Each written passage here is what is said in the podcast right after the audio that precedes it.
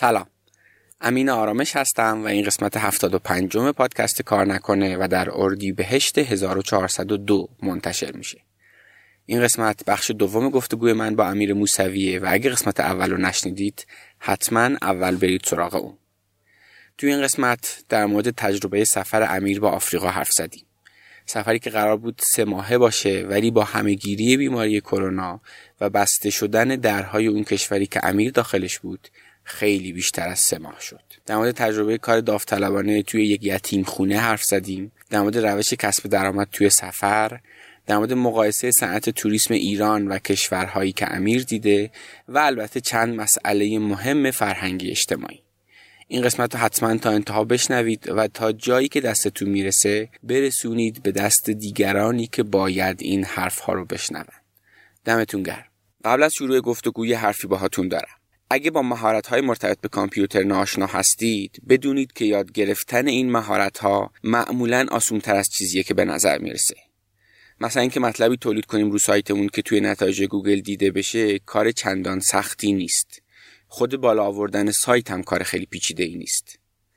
البته به شرطی که آموزش خوب ببینید که از سطح صفر همه چیز رو دقیق و کاربردی بهتون توضیح بده و از اون مهمتر خوب تمرین کنید و بعدش فیدبک بگیرید روی تمرین هاتون.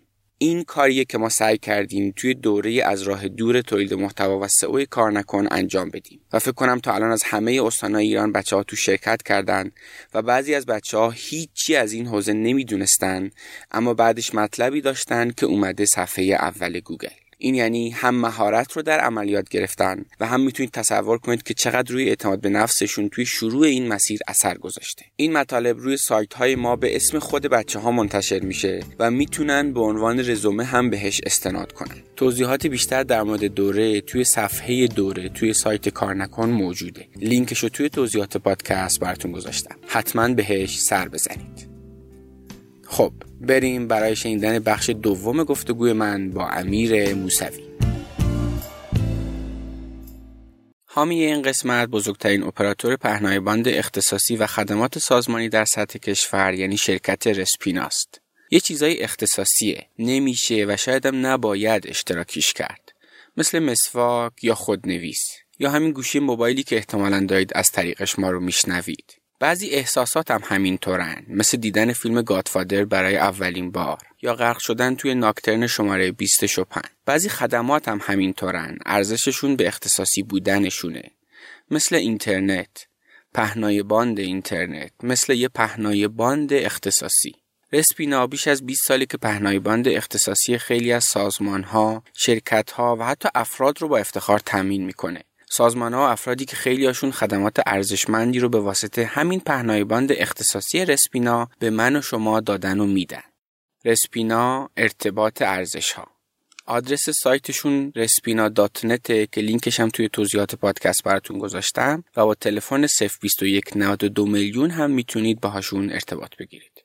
بهمن 98 من بلیت بلیت یه طرفه کنیا. نه یه طرفه نبود. دو طرفه بود ولی سه ماه بعد بود. بلیت یه طرفه گرونتر میفته بعدم بخوای برگردی. رفتم به کنیا و باورت نمیشه چقدر همه چیز واسه من عوض شد. ببین سفر بگو بگو اینا رو بگو بهم. ببین سفر یکی از نکته هاش اینه که میگن تو میری سفر برای اینکه گم بشی. من الان نشستم کنار تو. من یک تعریفی از دید تو دارم. از دید خانوادم از دید رئیسم اونور اینور. و من یه جایی انگار خود واقعیم گم شده. خود واقعیم نیست. من دارم خودم رو دارم نقش خودم رو در قبال تو ایفا می‌کنم. بعد در قبال خانوادم مادرم نمی‌دونم رئیسم. پس خودم چی می‌خوام باشم؟ اونجا که من رفتم ببین حالا انقدم سوشال مدیا واسم جدی نبود اون موقع. دور بودم از این فضا. بعد هیچ آشنایی نیست. بعد رفتی یه جایی که اصلا قاره دیگری وسط یه سری آدمی که اصلا رنگ پوستشون با تو فرق به تو تو رو اصلا می‌خوان صدا بزنن به که اسم تو بگن به تو میگن موزونگو. یعنی یه واژه دارن به عنوان مثلا سفید پوست خارجی که مثلا اینجا تو این جمعه مثلا. مثلا برو فلان چیزو از موزونگو بگیر مثلا. بعد این برنامه من بعد ذهن منو کلا از اون فضایی که شاید خیلی دیگه اذیت کننده شده بود تو ایران کلا آورد بیرون. ببین حس کردم یعنی تو ما سلامت روان خودمون رو می‌تونیم خودمون حس بکنیم دیگه. اونجا من حس کردم که انگار که اومدم یه جایی برای اینکه از اول خودم رو بشناسم گم بشم و بعد خودم رو دوباره پیدا کنم. آفرین.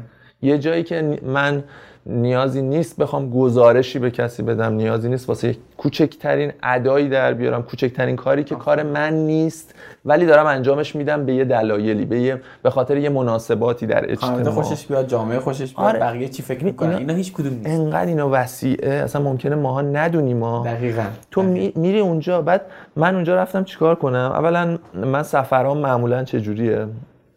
حالا این کوله پشتی من دیدی که امروز اومدم اینجا من با همین میرم سفر. یعنی فکر نمی کنم کسی پیدا بشه که کوله پشتی کوچیکتر از من تو سفر داشته باشه. خیلی واسم وزن کوله مهمه. مثلا خیلی راحت بودن جابجایی مهمه.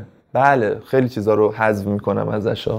مجبورم. وقتی مجبور باشی حذف می‌کنی. ولی این واسم مهمه. با این کوله پشتی من باشم رفتم اونجا و بعد خب من بلیتو خریدم یعنی پولی که داشتم این بود. یه بلیتو خریدم و پسندازی که طی سالیان اون دوران داشتم یه عددی حدود مثلا شاید 1600 دلار. مثلا اون موقع من پولی بود که گفتم خب این پولم واسه این سه ماه مثلا. ببین 1600 دلار واسه سه ماه عدد بسیار کمیه. اگر تو بخوای به طور عادی سفر بری. بخوای بری نمی‌دونم هتلی یا نمی‌دونم حتی بخوای بری هاستل هم بخوای بری ممکنه نتونی. بخوای چهار جا مثلا بری. ولی همش اینم تو ذهنم بود که خب با همین روش هایی که یاد گرفتم هزینه ها رو تا حد ممکن بیارم پایین. روش ها چیه؟ یکی کوچ سرفینگه که مثلا توی اپیزود کیمیا خسروی دیدم در موردش آره، صحبت کرده بودی صحبت های خوبی شده بود. یکی کوچ سرفینگه یکی کار داوطلبانه است یکی نمی‌دونم هیچ هایک کردنه از این چیزاست. من تو کوچ سرفینگ یه سری هاست پیدا کردم و یه موقعیت کار داوطلبانه در کجا؟ یه یتیم خانه در نایروبی که قرار شد. گفتم آقا من یه ذره فیزیک و ریاضی اینا بلدم. به درد بچه‌هاتون می‌خوره؟ طرفم خیلی استقبال کرد. گفت آره اون بچه ها اینجا م، 40 50 تا بچه‌ن. اینا خب بالاخره همشون مدرسه میرن. نمی‌دونم مشکل تو ریاضیشون فیزیکشون نمی‌دونم درس یه مدرسه. دقیقه وایسا. آدمایی که دارید اینو می‌بینید یا دارید اینو میشنوید یا چشاتون رو ببندین؟ فکر کنین یهو از وضعیتی که الان هستید با همه قیدایی که دارید و با همه جایگاه اجتماعی و همه اینا یهو اینا رو همه رو ول کنی. برید چند هزار کیلومتر اونورتر به بچه های یتیم ریاضی فیزیک در. خیلی تغییر بزرگی امیر یهو آره. ببین و اتفاقاتی که قبلش بر من افتاد اون از دست دادن موقعیت های شغلی به شکل نمی‌دونم اخراج و استعفا و حوادثی که بود و اینا. و ببین من می‌خواستم برم قبل از سفر با این تیپی که الان روبروی تو هم که نرفتم که موهامو از ته زدم. ریشم هم نزده بودم مدت زیاد. یعنی من یک آدم کچل با ریش بلند بودم. تو پیجم هست. اون پایینشو بریم و اینا هست. اصلا یعنی قیافم هم نمی‌خواستم تو آینه منو یاد اون قیافه رسمی قبلیم بندازه. اینم از جنس همونه که دیگه همه چی عوض بشه. حتی قیافه ظاهری هم عوض میشه. یعنی جلو آینه هم دیگه تو اون آدمی که مثلا نه ماه پیش یک سال پیش جلوی نمی‌دونم مدیر مسئول نشسته بود داشت توضیح می‌داد نمی‌دونم تو جلسه داره PowerPoint پخش می‌کنه دیگه اصلا قیافت هم اون قیافه نیست. آقا من رفتم نایروبی و رفتم به یتیم خونه. اصلا باورم نمی‌شد انقدر ارتباط محکمی برقرار بکنم با بچه های اونجا.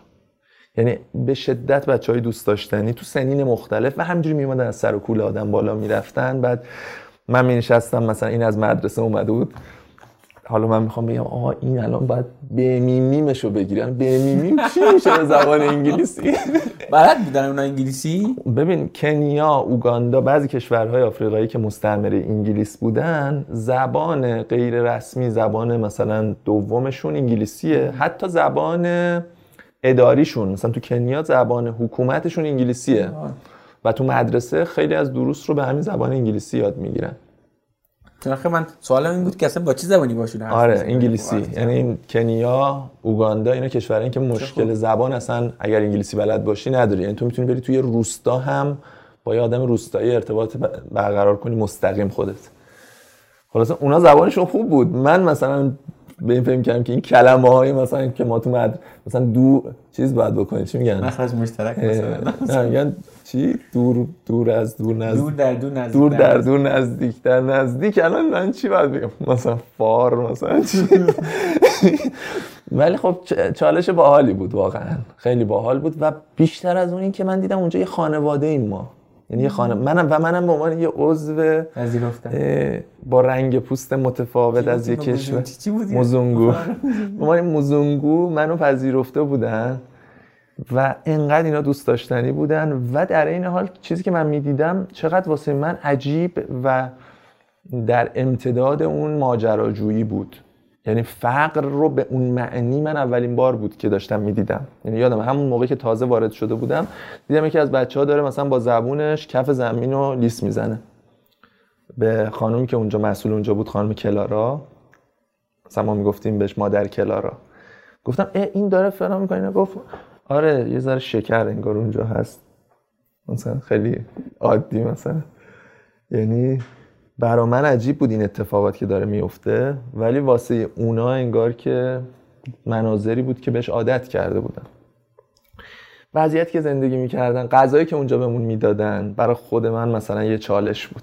من رفتم توی یتیم خونه با استانداردهای زندگی در یک یتیم خانه آفریقایی. نه اینکه چه می‌دونم با خودم. چرا؟ روزای اول مثلا می‌رفتم از فروشگاه یه سری کیک و اینا تو کیفم قایم کرده بودم. بعد مثلا یه وعده غذا ما در روز اونجا میخوردیم. بیشتر از این پولی نداشت اونجا.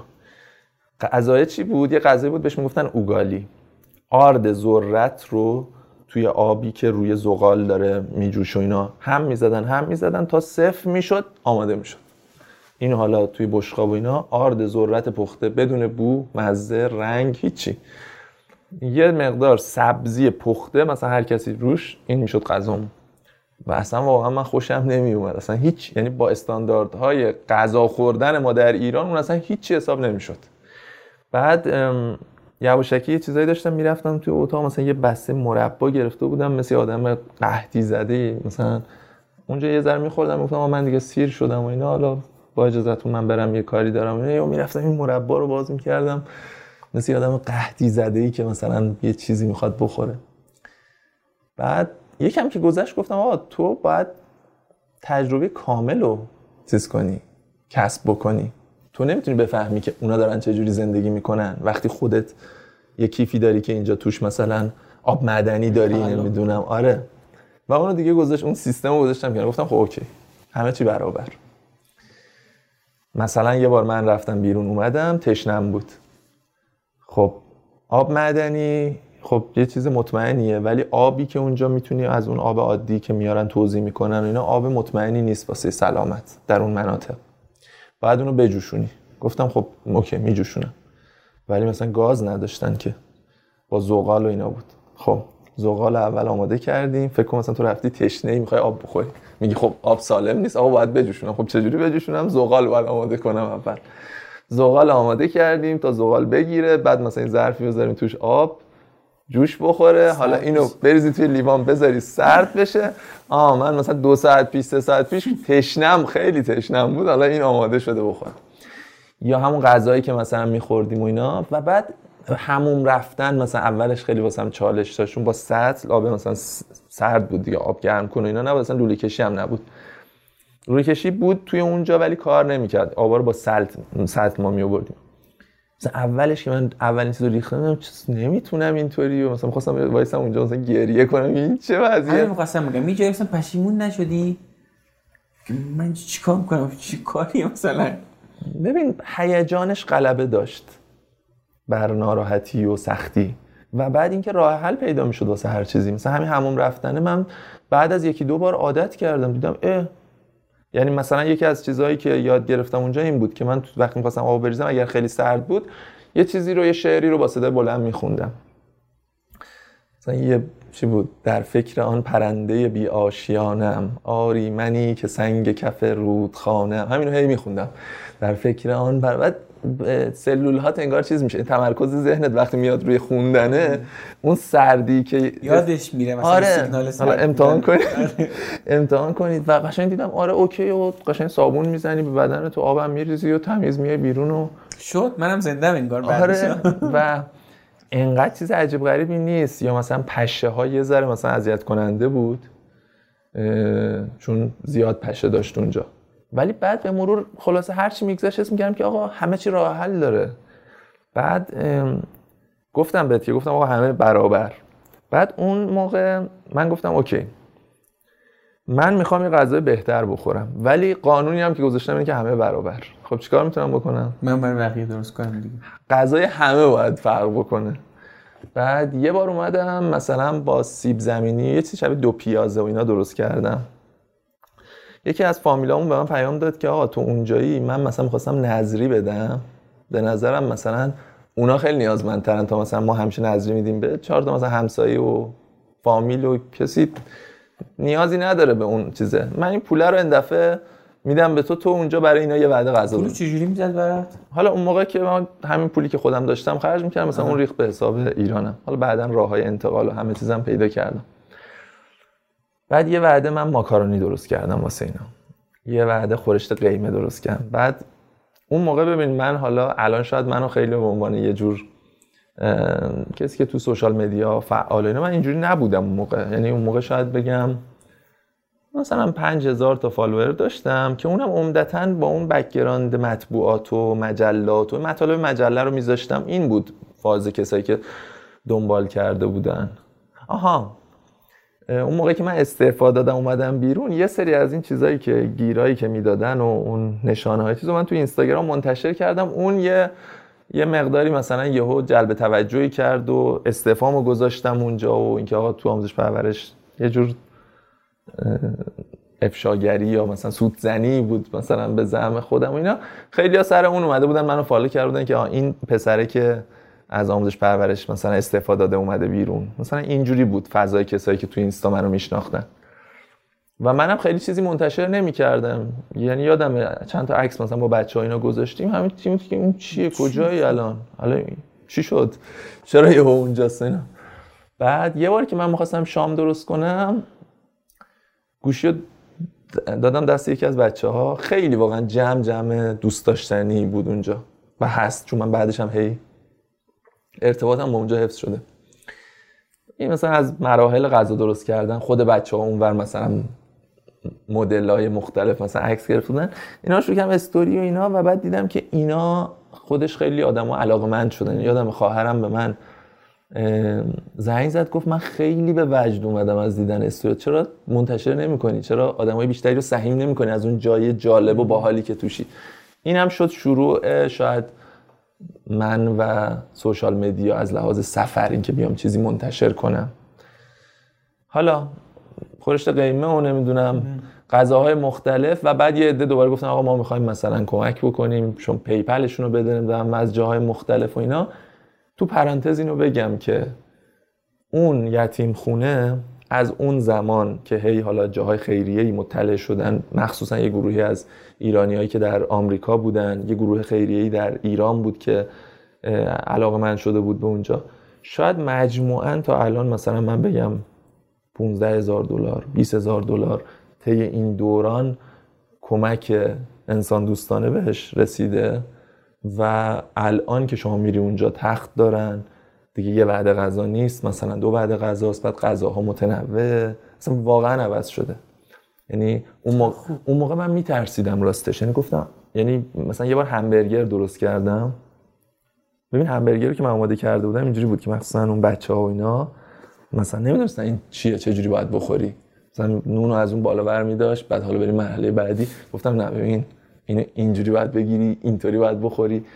بعد یادم مثلا با بعضی از دوستام صحبت می‌کردم می‌گفتن این کاری که تو داری می‌کنی نکنه کار بدی باشه اصلا. ببین یه کسیه که هیچ وقت این همچین دسترسی رو نداره. تو یهو میای بهش مثلا یه غذای خیلی متفاوت داری میدی. خب فردا چی؟ تو که همیشه اونجا نیستی. آره. و منم شک داشتم. بعد ولی خب در این حال گفتم اوکی حالا الان من می‌تونم یه سودی رو برسونم یه کاری رو می‌تونم انجام بدم. یه سری وسایل رفتیم خریدیم. چند تا کتاب مثلا خریدیم واسه بچه ها و بعد واقعیتی که اتفاق افتاد این بود که خود همون چیزای جرقه هایی که خورد بعضی آدم ها مستقیم به خود اونا متصل شدن که اصلا دیگه بعدا کاری به من نداشتن. با گذر زمان واقعا زندگی اونا تحولات زیادی توش افتاد. یعنی, یعنی ببین الان به این فکر می‌کنم. میگم اگر اون موقع من می‌گفتم نه نه نه من که نیستم بابا اصلا اوکی تو نیستی ولی خیلی آدمای دیگه هستن. تو یه قدم ور میداری یه کسی دیگه هم میاد و اون ادامه آره. میده یه کسی هم یه قدم بعدی بعد مثلا حالا اونم دوباره میره دنبال زندگیش یه کس دیگه ممکنه بیاد و اینا ادامه داره و یه جمله معروفی هست از فکر کنم چیز مادر ترزاست که میگه تو اگر نمی‌تونی همه ی گشنگان رو سیر کنی یه دونه رو سیر کن.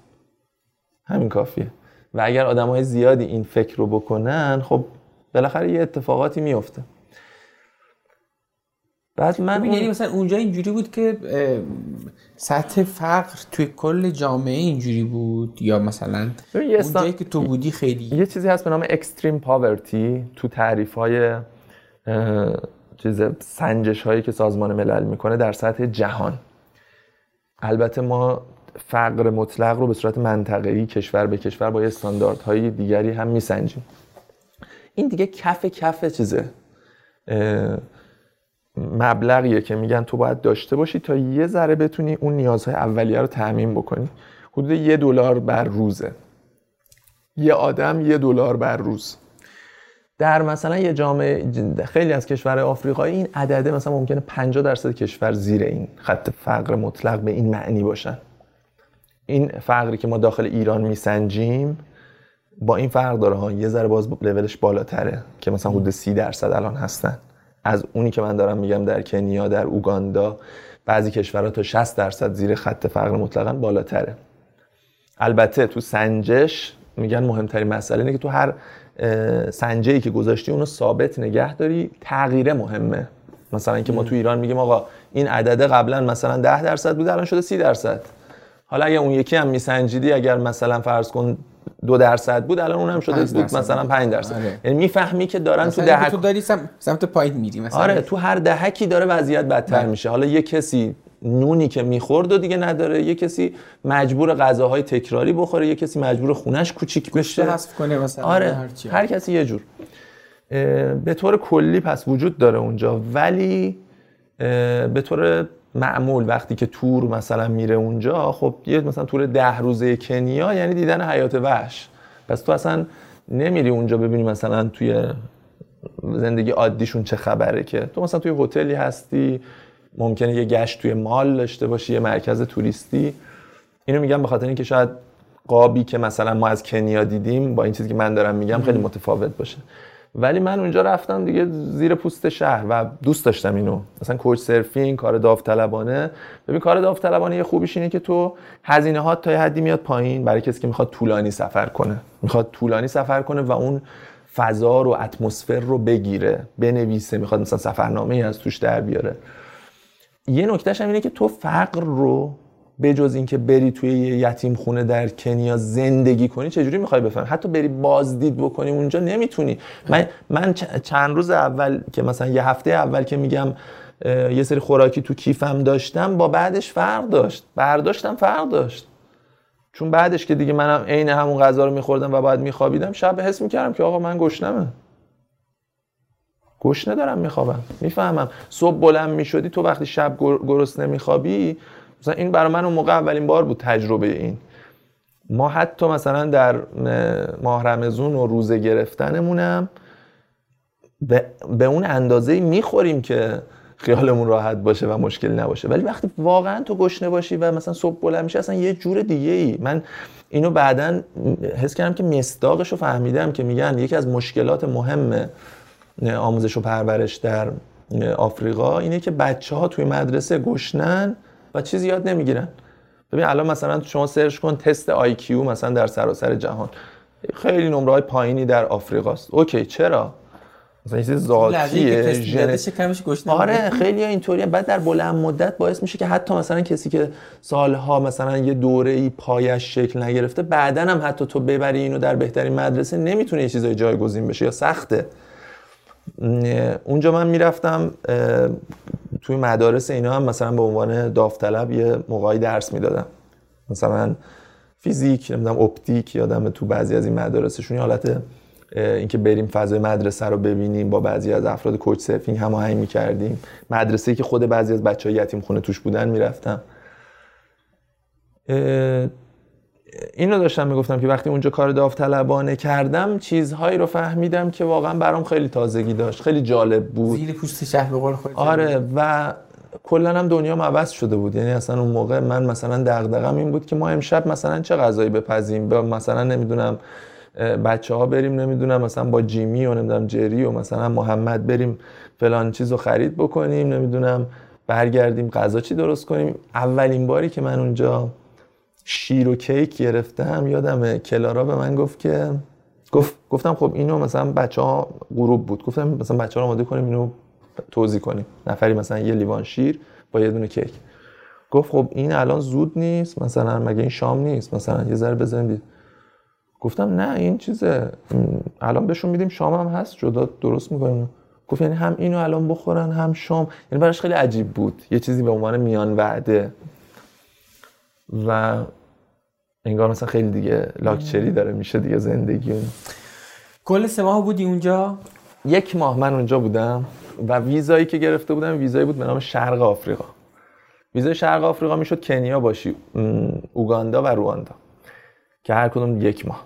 این یک ماه که تموم شد حالا تو چه دوره یه؟ تو ایران کرونا تازه شروع شده بوده و اینا و اونجا هنوز نیومده بود.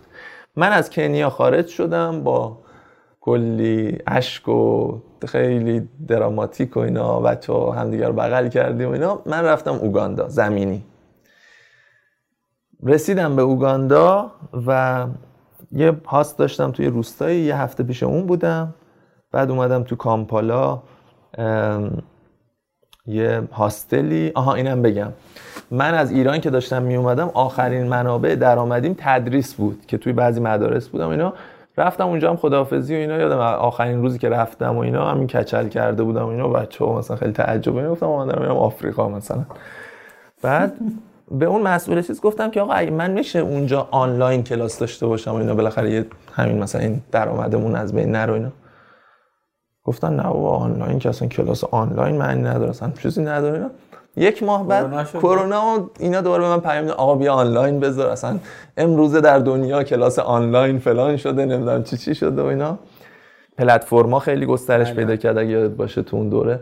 من اون موقعی که کنیا بودم اولین کلاس آنلاینم رو اونجا گذاشتم که با یکی از بچه ها یادمه که مثلا پا شد رفتیم کافی نت.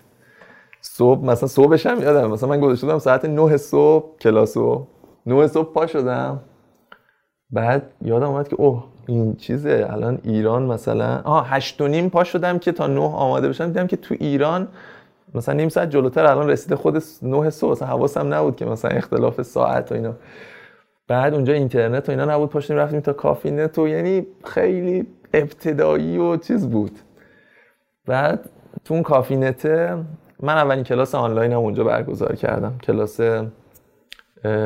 ساعت آفتابی محاسبات ساعت آفتابی بود یه چیزی بعد دوباره اوگاندا هم که رفتم می‌شد عید نوروز مثلا. اونجا هم باز یه سه, سه روز کلاس آنلاین برگزار کردم. اینا هم دارم میگم به خاطر اینکه من می‌خواستم یه چیز درآمده باشه چون واقعا دغدغه‌ام بود. یعنی یه گوشه از ذهنم بود که اوکی حواست باشه ها. ممکنه یه موقعی پولت تموم بشه ممکنه نیاز به این داشته باشی که مبلغی. آقا توی اوگاندا که من بودم رفتم توی هاستل ارزون قیمتی مثلا ده دلار بود در روز. اولین گزینه کرونا در اوگاندا دیده شد. یه آقایی هم بود عکسش رو گذاشته بودن لباس قرمزی پوشیده بود از دبی اومده بود. اونجا چون سابقه بیماری ها خیلی براشون سابقه تلخی بوده مثلا مثل ابولا و ایدز و نمی‌دونم خیلی نسل کشی آره اصلا آدمای زیادی میمردن بعد امکانات زیادی وجود نداره. خیلی تو این چیزا میترسن و یه موقعی سفت عمل می‌کنن. رئیس جمهور اومد یهو اعلام کرد که آقا تا اطلاع ثانوی مرزهای کشور به طور کامل بسته است. ورود و خروج به طور کامل تعطیل. پروازها همه کنسل شدن. ایمیل اومد واسه از هواپیمای ترکیش که آقا با توجه به قوانین اوگاندا پرواز برگشت شما کنسل شده. چیز پرواز از کنیا بود. حالا پرواز کنسل شد. حالا شما می‌تونی بعدا یه پولش رو بگیری یا می‌تونی بعدا یه جایگزینی بگیری؟ این بود مثلا ایمیلش. okay. چند روز گذشت؟ اعلام کردن نه. قوانین باید سفت و سختتر بشه. عبور و مرور در سطح شهرم ممنوع. ماشینی حق نداره جابجا بشه. موتور حق نداره جابجا با بشه. اسیر گرفتیم ما رو اینجا. پیاده روی کسی میاد بیرون سعی کنید نرید. یعنی یادم رئیس جمهور اوگاندا اون موقع دیگه مثلا منی که تو فضای سیاسی ایران و نمی‌دونم این اتفاقا من اونجا دیگه. اخبار اوگاندا برام مهم شده بود. یادم یه کلیپ داد که خودش تو خونه داره ورزش می‌کنه و گفت ببینید تو خونه هم میشه ورزش کرد. یه ذره دوید تو اتاقش و بعد یه ذره شنا رفت و گفت می‌بینید که تو خونه هم میشه ورزش کرد. پس نیازی نیست از خونه خارج بشه یه بار یه کلیپ داد یادم اوگالی رو گذاشت. گفت ببینید این اوگالی پولش انقدر شده. تقسیم کرد. روی ترازو نشون می‌داد. گفت ببین این می‌تونه یه نفر رو سیر کنه. پس مثلا اگر که مشکل مالی دارید اوگالی فقط بخورید.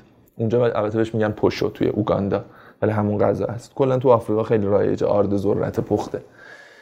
بعد عبور و مرور رو ممنوع کردن نمی‌دونم. یعنی یه جوری شد که کلیپ هایی میومد که مثلا یه موتوری داره میره مثلا یه خانومی ترکش هست. پلیس می‌بینه و شروع می‌کنه با ترک مثلا زدن اینا. موتور رو میندازن رو زمین و خیلی برخورداشون هم کاملا این مدلیه پلیس اوگاندا و خیلی از کشورهای آفریقایی. بعد من رفتم من گفتم خب الان من چیکار کنم؟ هیچ کسی اونجا نمیشناختم یعنی من پا شدم با این مسیره کنیا اوگاندا یهو اینطوری شد. توی هاستلی بودی دیگه؟ آره. بعد هاستلم من مثلا برنامه‌ریزی بود که من چند روز مثلا یه هفته می‌تونم توی هاستل بمونم. کوچ سرفینگ اومدم برم خونه یه نفر که قرار گذاشتیم و رفتیم و بعد اه، صاحبخونه‌ش اومد گفت که آقا من فن شنیدم یه خارجی اینجا صبح بگو بیاد و ببینم پاسپورتش. و بعد ایران یه دوره‌ای شده بود چیز خبر یک دنیا که آقا کرونا در چین و ایرانه مثلا. اونجا اینطوری شنیده شده بود. من پاسپورت گفت این ایرانی خطرناکه اینا الان این کرونا اومده پخش کنه کوچ سرفینگ هم منت- منتفی شد. یعنی اون جا یادمه که همون موقع بود که من دیگه شبش مجبور شدم برم بیرون و برم یه هاستل. بعد هاستل شبی ده دلار. خب خیلی هزینه میشه. من همش اینا رو ضرب و تقسیم می‌کردم. که اوکی شاید بخوای اینجا مثلا چند ماه بمونی. مثلا 100 روز 100 تا 10 دلار میشه هزار دلار فقط برای بعد رفتم یه هاستل دیگه شبی 5 دلار بود. چند روز که گذشت این عبور و مرور ممنوع شد. اومدن گفتن که یه روز صبح به ما اعلام کردن که آقا ما دیگه می‌خوایم تعطیل کنیم. نمیصرفه واسه ما چون ما خودمون از اون ور شهر می‌خوایم بیایم نمی‌تونیم پیاده مثلا دو ساعت تو راه باشیم. تعطیل می‌خوایم بکنیم دیگه.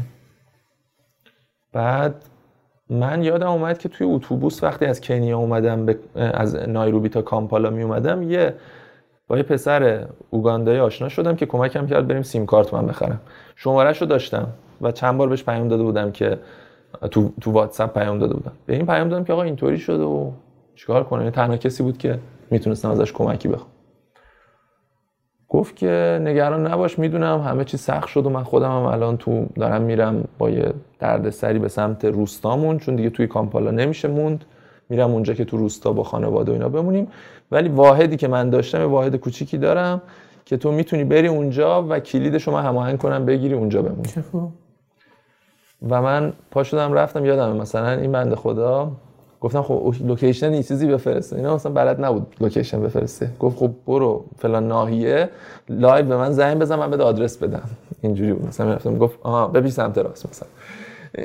این این مدلی من رفتم اونجا و کلید رو گرفتم رفتم تو خونه این بنده خدا.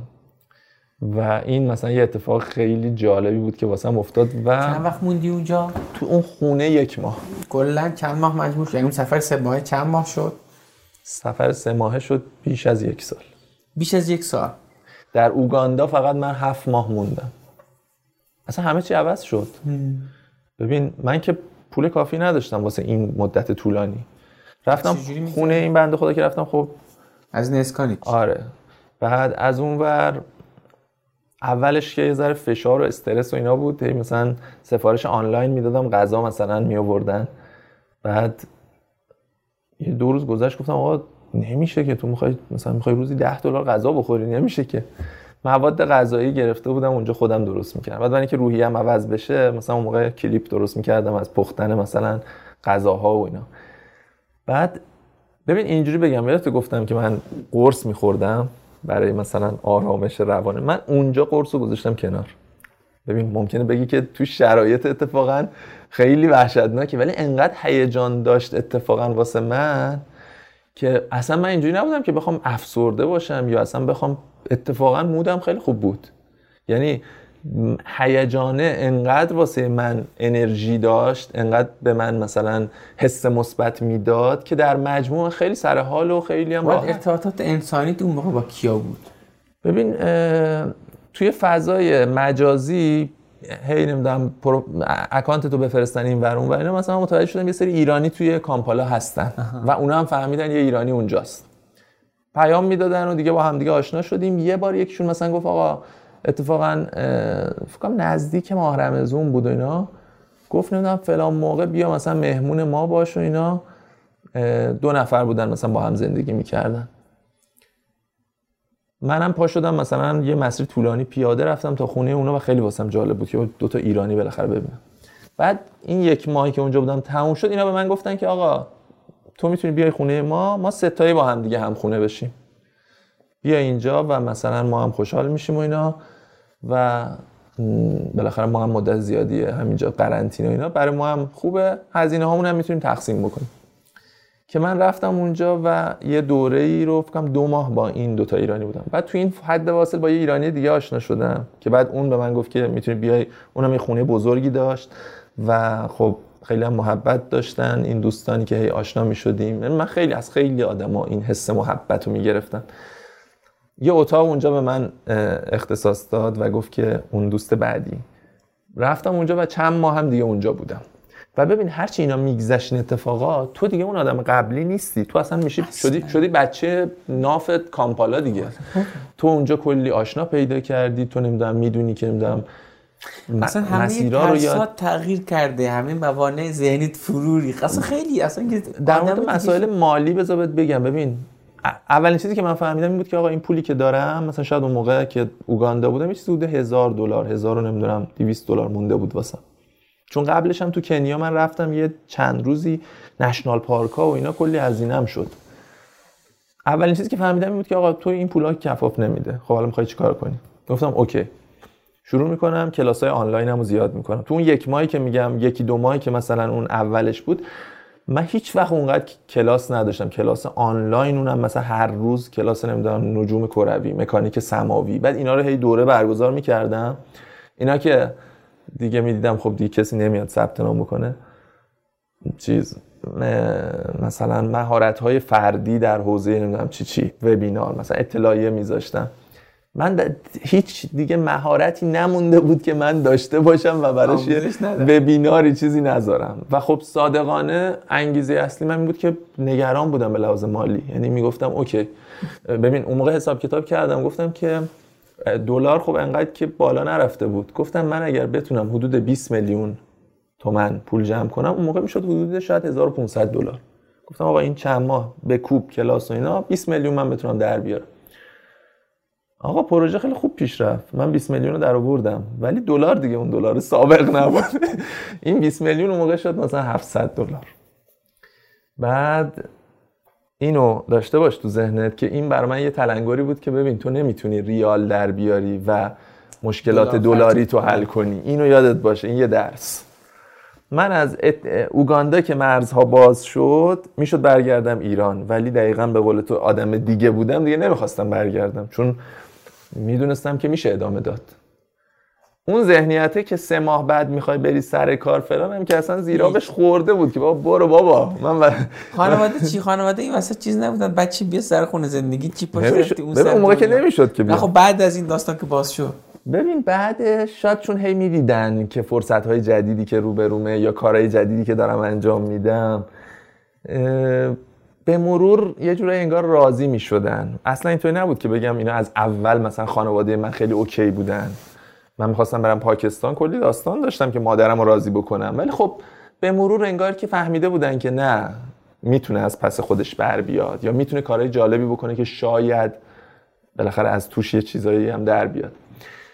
وقتی یادم مثلا سفیر ایران در اوگاندا که مثلا اینجوری بود که آیه ایرانی اینجا گیر کرده مثلا. در مورد من این مثلا title من این بود براشون. یه بار به من زنگ زد گفت که آقا OK شده.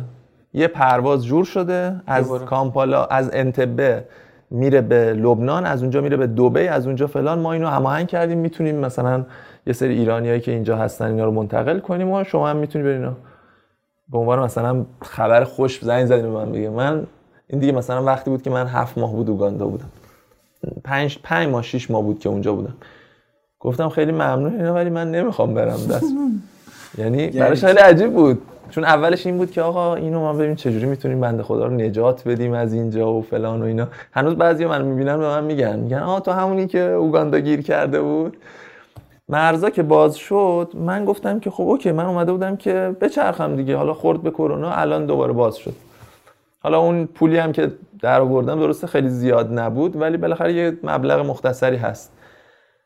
اونجا رو نقشه نگاه کردم این ور اون ور ویزا و فلان و پرواز و یه پرواز ارزون قیمتی بود. ارزون قیمت که میگم حدود 200 دلار به اتیوپی. گفتم خب پا میشم میرم اتیوپی.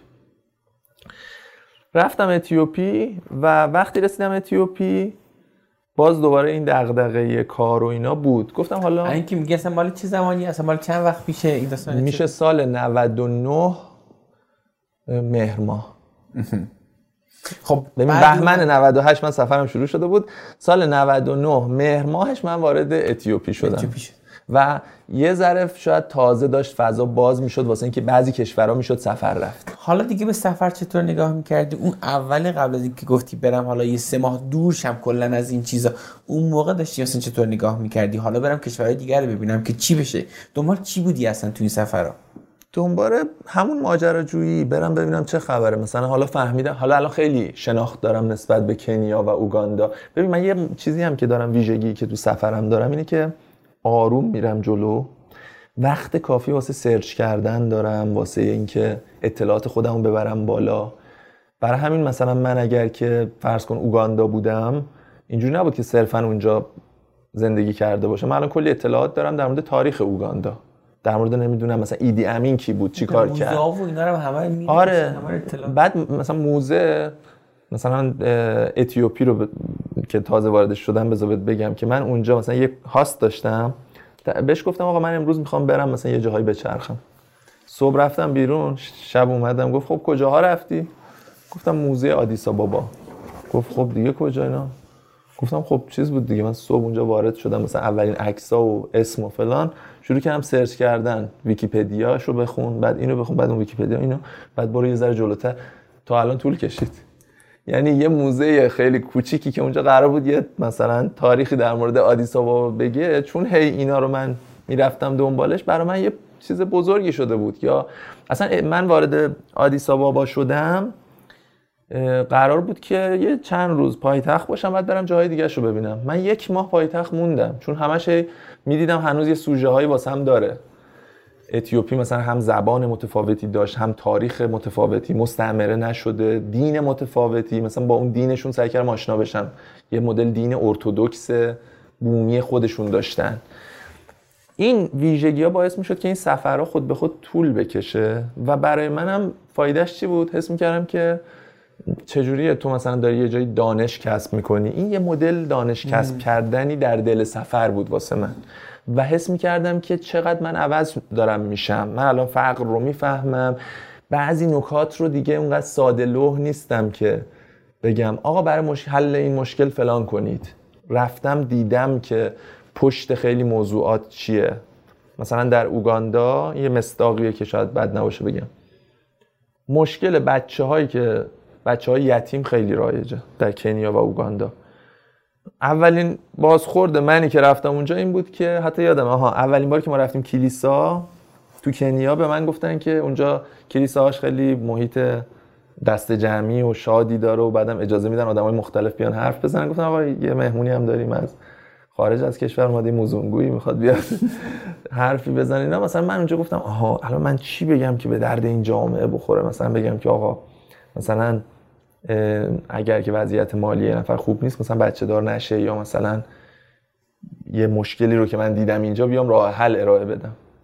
بعدها فهمیدم که بابا تو چقدر ساده لوحی اصلا مگه فکر می‌کنی کسی بیخبره؟ مگه بعضی انجیو ها میرن مثلا ل- چیز مواد لوازم پیشگیری از بارداری پخش می‌کنن که مثلا مشکل اینکه فرزندآوری زیاده اونجا رو کنترل کنن. یا مثلا دخترای 17 18 ساله خارج از ازدواج باردار میشن اینو بریم حلش بکنیم آقا بریم لوازم پیشگیری بدیم.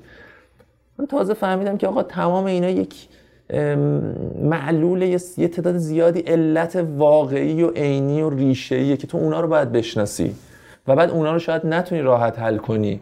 و کلا همه چیز دیگه انقدر راحت قضاوت نکنی. مثلا یه دیدی یه نفر میره یه هفته یه جایی رو می‌بینه بعد میاد برای تو. سری راه حل آره اینا اینطوری اینا ذاتن فلانن. نمی‌دونم می‌دونی مثلا مردم فلانجا کلا اینا اینطوری هن. بعد زناشون اینطوری هن. مر... پیر مرداشون فلانن. حالا تو یه پیر مرد دیدی یه زن دیدی یه مرد دیدی.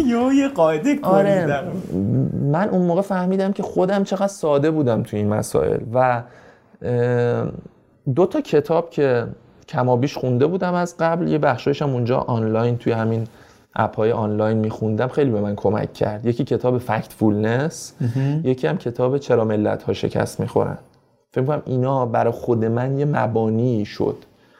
یعنی یه جور همون مثلا مدل ذهنی عینکی که تو باهاش نگاه می‌کنی به اون سوژهه که سعی می‌کنی علت ها رو پیدا کنی خیلی جاها به آمار مراجعه بکنی. آره تو میری یه روستا رو می‌بینی خیلی چیزای جالب می‌بینی توی یتیم خونه ای ولی دیده ها و شنیده هات رو آیا می‌تونی بری با یه آماری که نگاه کلی داشته هم چک بکنی؟ خیلی مهمه. ممکنه که اون سوژه مثال نقض یه جامعه بوده که تو دیدی. نه. و ممکن هم هست حالا تو بری چک کنی و ببینی آها فلان چیزی که توی داده های مثلا فقر ازش صحبت میشه من اینجا مستاقش رو در اون لحظه دیدم. خب چند تا کشور دیگه بعدش رفتی؟ رفتم اتیوپی. ما قطعا کلش رو با جزئیات الان نمی‌رسیم تعریف آره. کنیم. ولی اگه فکر می‌کنی از به این چیز دیگه است بهم بگو. و کلی سوال دیگه هنوز مونده که می‌خوام ازت بپرسم. خب من خلاصه کنم این داستانو. دو ماه اتیوپی موندم. اونجا کلاس خصوصی می‌رفتم. معلم خصوصی فیزیک بودم برای بچه های مدارس اینترنشنال و به صورت دلاری پول می‌گرفتم. این یه تغییری بود که توی کار در سفر خودم دادم. بعد از اونجا رفتم سومالی یه منطقه از کشور سومالی که هم مرز بود با اتیوپی. یک ماه اونجا بودم. توی این حین توی مثلا اینستاگرام فالوور پیدا می‌کردم و یه ذره بیشتر دیده شده بود کارم و اینا. با هماهنگی یه دوستی یه تور طراحی کردیم در اوگاندا. حالا دوباره من برگشتم اوگاندا و توی اوگاندا ما یه تور برگزار کردیم. این داستان که تموم شد دیگه حالا پروازها هم دیگه راه افتاده بود. هواپیمای ترکیش هم دوباره پرواز گذاشته بود. من اون بلیط رو گفتم و حالا جایگزینش رو برای من بدید. این میشه اسفند 99 یعنی یک سا بیش از یک سال گذشته بود که دیگه من برگشتم ایران. اون سفره. ولی منی که برگشتم ایران به هیچ وجه نمی‌خواستم دیگه کار ثابت داشته باشم. نمی‌خواستم برم یه جایی سر کار. اصلا برام قطعی بود که من هر کاری هم بخوام بکنم فریلنسره و می‌خوام سفر برم جهانگردی رو ادامه بدم و می‌تونم از پسش بر بیام. چون توی اون مدت گفتم اول اون وبینارا بود بعد اون کلاس خصوصی ها بود. توی سومالی قرارداد یه ارسال کشمش از ملایر به اونجا رو بستم. چه با ببین تاجرم شدی.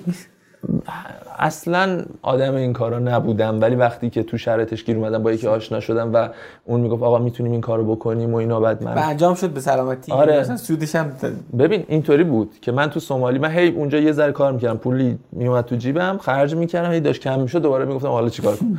تو سومالی باز به این رسیدم که آقا اوکی درآمد ریالی رو بیخیال دلاری باید باشه. دلاری هم این که تو کلاس خصوصی میرینه خیلی آروم آرومه. یه کار بزرگی باید بکنی. اونجا رفتم سراغ این که آره مثلا بشه یه کار تجاری رو مثلا من مذاکره کنم هماهنگی بکنم.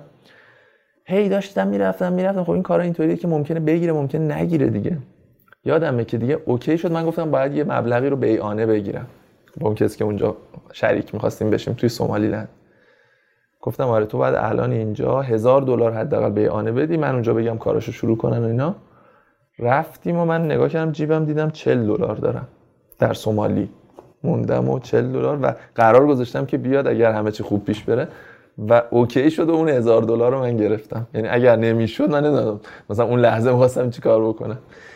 و این اتفاقا یادم اون هزار دلاری که گرفتم دیگه مثلا یه چند روز لاکچری ترین مثلا خرید برو رستوران مثلا یه, یه چیز کیک مثلا رفتم سفارش دادم با روکش طلا مثلا. این یه جوگیری های اینطوری هم داشتم کلا. ولی بعد از همه این اتفاقا اون وبینار و تدریس و نمی‌دونم تجارت و تور و حس همین بود که آقا همیشه یه راهی هست. می‌تونی پیداش کنی و به خودت مطمئن باش که می‌تونی تو اگر الان همین الان ببرنت یه کشور کاملا ناشناخته ولت بکنن می‌تونی از پس خودت بر بیای. چون اتفاق واسم افتاد دیگه. آقا من روزی که در اتیوپی بودم و می‌خواستم پول در بیارم مگه من اونجا آشنا داشتم؟ مگه من اونجا اصلا network ی حتی داشتم که چقدر این حس خوبه. چقدر این چقدر این حس به آدم اون حس رهایی که در پس, در پس این میاد.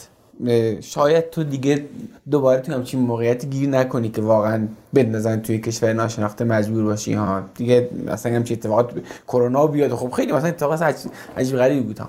ولی اینکه تو الان این حس رو داری که ببین بدترینش اینه که اینجوری اینجوری از پس اونم برمیاد. این انقدر بهت کمک می‌کنه که ارزش ها تو زندگی کنی. تو دیگه بنده این نیستی که فلان مدیر مسئول بخواد به خاطر یه امضا. فکراتو کردی؟ جوانک می‌خوام بهت یه پست بدم حال کنی حقوقت قد نشه. میگی بابا برد و مال کارت. من لنگ تو هم. می‌دونی چی میگم؟ چقدر اون حس آزادگی که بهت میده چقدر ارزشمنده. یعنی ته شاید اگر محافظ کار باشی جلوی کلی پول از دست رفتن بگیری کلی پول به دست بیاری. ولی یه چیز خیلی ارزشمند داری از دست میدی. اون حس ارزشمندی که در درونت داری. خیلی چیز باحالی من به نظرم خوبه این اینو بگم پیشنهاد بدم که اوکی هر چقدر نگران هستید که آقا فلان جور که نمیشه بالاخره من باید یه شغلی داشته باشم بالاخره باید فلان باشه یه زمانی رو قائل باشید. یعنی تست کنید. من اون موقع به خودم مثلا اوایل می‌گفتم آقا تا 25 سالگی بعدا گفتم آقا تا 30 سالگی تمدیدش کردم. الان فعلا تا 35 سالگی هم تمدیدش. این تمدیده تمدید عقلانی ها یعنی تو فهمیدی که ببین نگران بودی که مشکل پیش بیاد. پس نشده. تازه چه می‌دونم تو یه پولایی هم در آوردی تو یه پیشرفت هایی کردی تو زندگیت. یه گزینه های الان برای تو شکل گرفته که شاید با اون مسیر عادی و روتین شکل نمی گرفت مثلا یکی از چیزهایی که سوشال مدیا به من نشون داد این بود که من داشتم زحمت میکشیدم در یک مجله در یک سازمان زیر نظر کلی نظارت و اینو بنویس اونو ننویس اینو چرا اینطوری نوشتی؟ و بعد خروجی زحمت من یه درصدی بخشیش به خود من می‌رسید. یه بخشیش گم می‌شد توی اون شلوغ پلوغیه. یا اصلا بعضیش به نتیجه نمی‌رسید. چون راحت نبودم هر ایده ای به ذهنم رسیده رو پیاده کنم. ولی توی سوشال مدیا که مثلا توی اینستاگرام من می‌خواستم استوری بذارم می‌خواستم نمی‌دونم ویدیو بذارم این یه رسانه شخصی مال خود منه. کسی به من نمی‌تونه بگه که اینو بذار اونو نذار نمی‌دونم فلان جور بگو فقط حواستون باشه فلان. نه آقا من هر ایده ای باشه هر خلاقیتی باشه بروز میدم. و بعد دیدم که اوکی حالا دیگه که صد درصد اون زحمت تو میاد به خودت می‌رسه چه بسا می‌تونه واسه تو خیلی دستاوردهای بیشتری ایجاد بکنه. یعنی شاید بودن در یک سیستم بزرگ واسه بعضی آدم ها خوب باشه که فکر کنن آقا من, من تنهایی من جایی نمی‌تونم کاری نمی‌تونم بکنم. من خودم رو پای خودم به جایی نمی‌رسم. ولی اگر که تو یه آدمی هستی که شاید اونجا داره تازه تو بیشتر داری به اون سیستم کار براش کار مثبت انجام میدی و داری بهش منفعت میرسونی تو شاید اگر که رو پای خودت بله. باشی مجموعا به لحاظ مالی هم واسط بهتر بشه. به لحاظ چه جایگاه اجتماعی واسط به همه چیز تو بهتر بشه. به اون دون مثلا دستاورد غیر مادی که من در موردش حرف زدم و البته بعدش هم تو فکر کنم تو یه آدم غیر قابل استخدامی دیگه. یعنی الان خیلی بعیده. آره کسی بیاد بتونه به تو پیشنهادی بده که تو جای استخدام آره واقعا. آره واقعا این اتفاقی میفته خب هیچ وقت مثلا بهت نگفتن انقدر از آفریقا میگی می‌خوای مثلا بگی که اونا اینقدر سیاهن پس ما تو ایران هم خیلی اوضاعمون بد نیست و اینا. محکوم مثلا به همچین چیزی نشدی؟ چون آخه شاید مثلا چی برداشتی بشه. از این کامنت ها زیاد دارم اتفاقا. کلا ببین وقتی که تو زی... های زیادی یهو باد روبرو میشه. مثلا یه ویدیو دا... ویدیو وایرال شده های زیادی دیدن. حالا مثلا یهو با یه حجم بالایی از کامنت روبرو میشه. هر کسی یه قضاوتی داره. این هست مثلا اینکه آقا مثلا یادم این نوشته بود که چرا اگه راست میگی چرا نمیری اروپا رو نشون بدی؟ من سال 98 یه بار ریجکت شده بودم ویزای شینگن و بازم حسم بود که به درک اصلا. حالا من بیام همه چیز رو مثلا بخوام برای شما اثبات بکنم که من نمی‌خوام اونجا. من می‌خوام مثلا بیام سفر نمی‌دونم همین ویدیو هامو بگیرم و نمی‌دونم کار خودم رو بکنم. به طرف گفتم آقا تو ویزای شینگن منو بگیر چشم من میرم از یا یا نوشته بود که چرا از آمریکا نمیری چیز کنی؟ آقا تو برو واسه من ویزای آمریکا بگیر من چشم میرم اونجا رو نشون میدم. ببین از نظر من یه دانشی وجود داره در دیدن جاهای مختلف. و دانش توش ضرری نیست. تو نمی‌تونی بگی که فلان چیز رو نزار مردم بدونن فلان چیز رو نزار با خبرشن چون فعلا به مسلحت مثلا مردم ما نیست. نه من هم چیزی رو فکر می‌کنم کسایی که این کار رو با ما می‌کنن دارن به ما خیانت می‌کنن. از نظر من وقتی من یک نگاه صادقانه ای داشته باشم وقتی من بیام فقیرترین جامعه رو هم نشون بدم یه نکته مثبتی داره واسه انسان ایرانی که الان داره در این کشور زندگی می‌کنه. الزاما هم مسئله فقر این نیست که تو بگی که خب پس اونا فقیرن تو برو خدا رو شکر کن دیگه. پس حداقل اونقدر فقیر نیستی. نه خیر. خیلی نکات دیگه هم داره. اونجا در مورد آزادی مثلا ادیان و مذاهب هم می‌تونی صحبت بکنی. مثلا اوگاندا کنیا اینا کشورهایی که از این لحاظ آزاده. خب چه اتفاقی افتاده؟ مثلا دعوا شده. کسی نمی‌دونم مثلا جامعه به هم ریخته مثلا. در اون جامعه با اون سطح فقر از این لحاظا آزادن و مشکلی ندارن. یعنی یادم یه دونه ویدیو هم درست کرده بودی در مورد این داستان حجاب اجباری که فقط توی دو سه تا کشوره. بله بله. اونجا در مورد کشور اسلامی صحبت کرده این خودش مثلا یه نکته است به نظر من. که تو وقتی که میری کشورهای اسلامی دیگر رو می‌بینی که تعداد زیادیشون رو من خودم رفتم.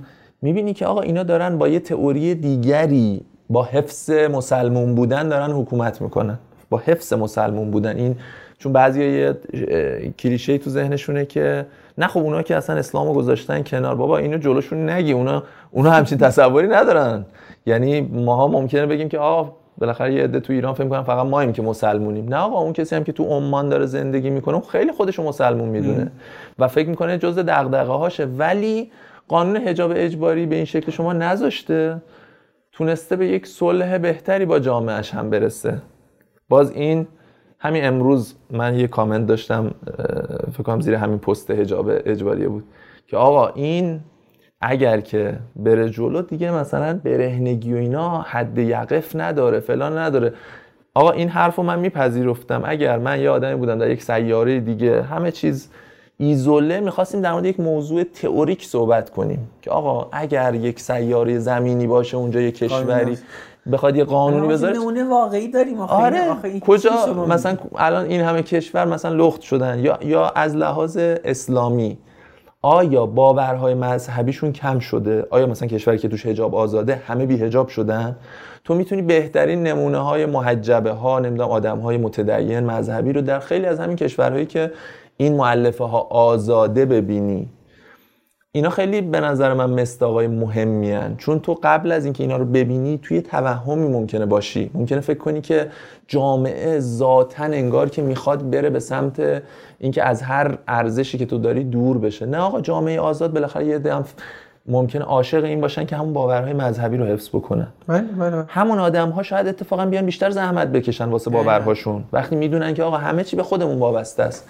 حکومتی قرار نیست اینجا بیاد. به زور به فکر آره سرویس بده به مثلا دینداری من می‌خوام روزه بگیرم همه رستوران ها باید تعطیل بشه به خاطر اینکه من بابا خب بیچاره داره نون می‌خوره از اونجا. تو تعطیل می‌کنی. حالا بماند. حالا خیلی اینا مشورودن نکنیم کشور کشور مختلف رفتی؟ چیزی بوده که خاصه توی صنعت توریسم. ببینی و بعد احیانا افسوس بخوری. احیانا مثلا مقایسه شکل بگیره توی ذهنت چون من ما تو پادکست کار نکن خودت به کیمیا اشاره کردی. من با کیمیا خسروی حرف زدم با امین کریمی حرف زدم که یه دونه business ی راه انداخته بودن به اسم TasteIran که قرار بود تجربه رو به توریستای که میان ایران بفروشن. با متین لشکری حرف زدم که تور غذای ایرانی رو داشتن و به توریستایی که میان تو ایران. و من می‌دونم که الان هر سه تای اینا business بر پایه گردشگری که قرار بود توریست بیاد به ایران دیگه ندارن و دیگه نمی‌تونن کار کنن. و با این کشوری که این همه ظرفیت داره برای کسب درآمد به واسطه توریسم نمی‌دونم از این منظرم تا حالا مثلا نگاه کردی مثلا کشور مختلف میری نگاه. البته فکر خیلی توریست تور نمی‌رفتی سفر. من عمده سفرم نه اونجوری نیست ولی بالاخره میرم جای توریستی هم می‌بینم پلن های توریستی واسه تورهای خودم میریزم. ببین این که تو میگی که همش افسوسه. همش چون که ایران کشوریه که خیلی می‌تونه اون پتانسیل بالایی داره واسه گردشگری. و گردشگری هم یه بودش اقتصاده. مخصوصا تو کشور ما با این همه مشکلات اقتصادی. یه بودش منافع دیگریه که می‌تونه به کشور برسونه. ببین مثلا تو اگر دغدغت حتی مسائل امنیتی و اینجور چیزاست. ببین میگی آقا رسانه های دنیا دارن علیه ما فلان می‌کنن.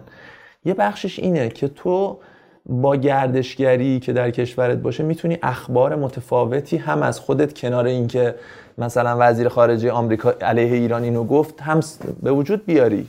و اینا خیلی مهمه. ببین الان استانبول در نظر مردم جهان انقدر در موردش اخبار توریستی هست جذابیت های گردشگریش هست که یه خبرم میاد که آقا در مثلا استانبول فلان کوچه مثلا بمبگذاری شده این میشه یکی از این مثلا بله. صد تا ولی تو در مورد ایران اون و چیزای دیگه اون میشه همش سرتیتر خبر پس, همیشه پس ببین هم مسائل مالی هم چیزای دیگه ای که کنار این هم موضوع دیپلماسی اگه واقعا دنبال آره تو, تو دنبال هر کدوم از این علایق هستی. اگه عقل تو کلت باشه واقعا باید به فکر این توریست باشه. و ببین ما تو ایران من می‌تونم بگم شاید مهمترین مسئله شاید بری از مسئولین بپرسی بگی آقا مثلا گردشگری مثلا خوبه بعده مثلا میگن آره خوبه.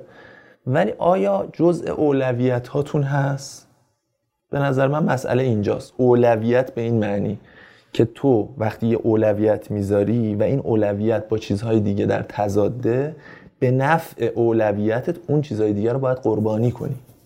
تو نمی‌تونی بگی من یه کشورم صد تا هدف خوب دارم و می‌خوام به این صد تا برسم. گردشگری رو می‌خوام اقتصاد شغل نمی‌دونم همه اینا رو ما می‌خوایم. توی در زمینه اقتصاد این این این همه اینا خوبه. بعد از اون ور ما می‌خوایم ارتباطات بین المللی اون مدلی که به لحاظ ایدئولوژیک تو ذهنمونه باشه این کارو برم اون ور بکنم اون ببین تو نمی‌تونی 100 تا هدف خوب بذاری و به اینا برسی. تو یعنی هیچ هدفی نداری. تو واقعیتش اینه که از این 100 تا چند تا هدف اولویت دارته؟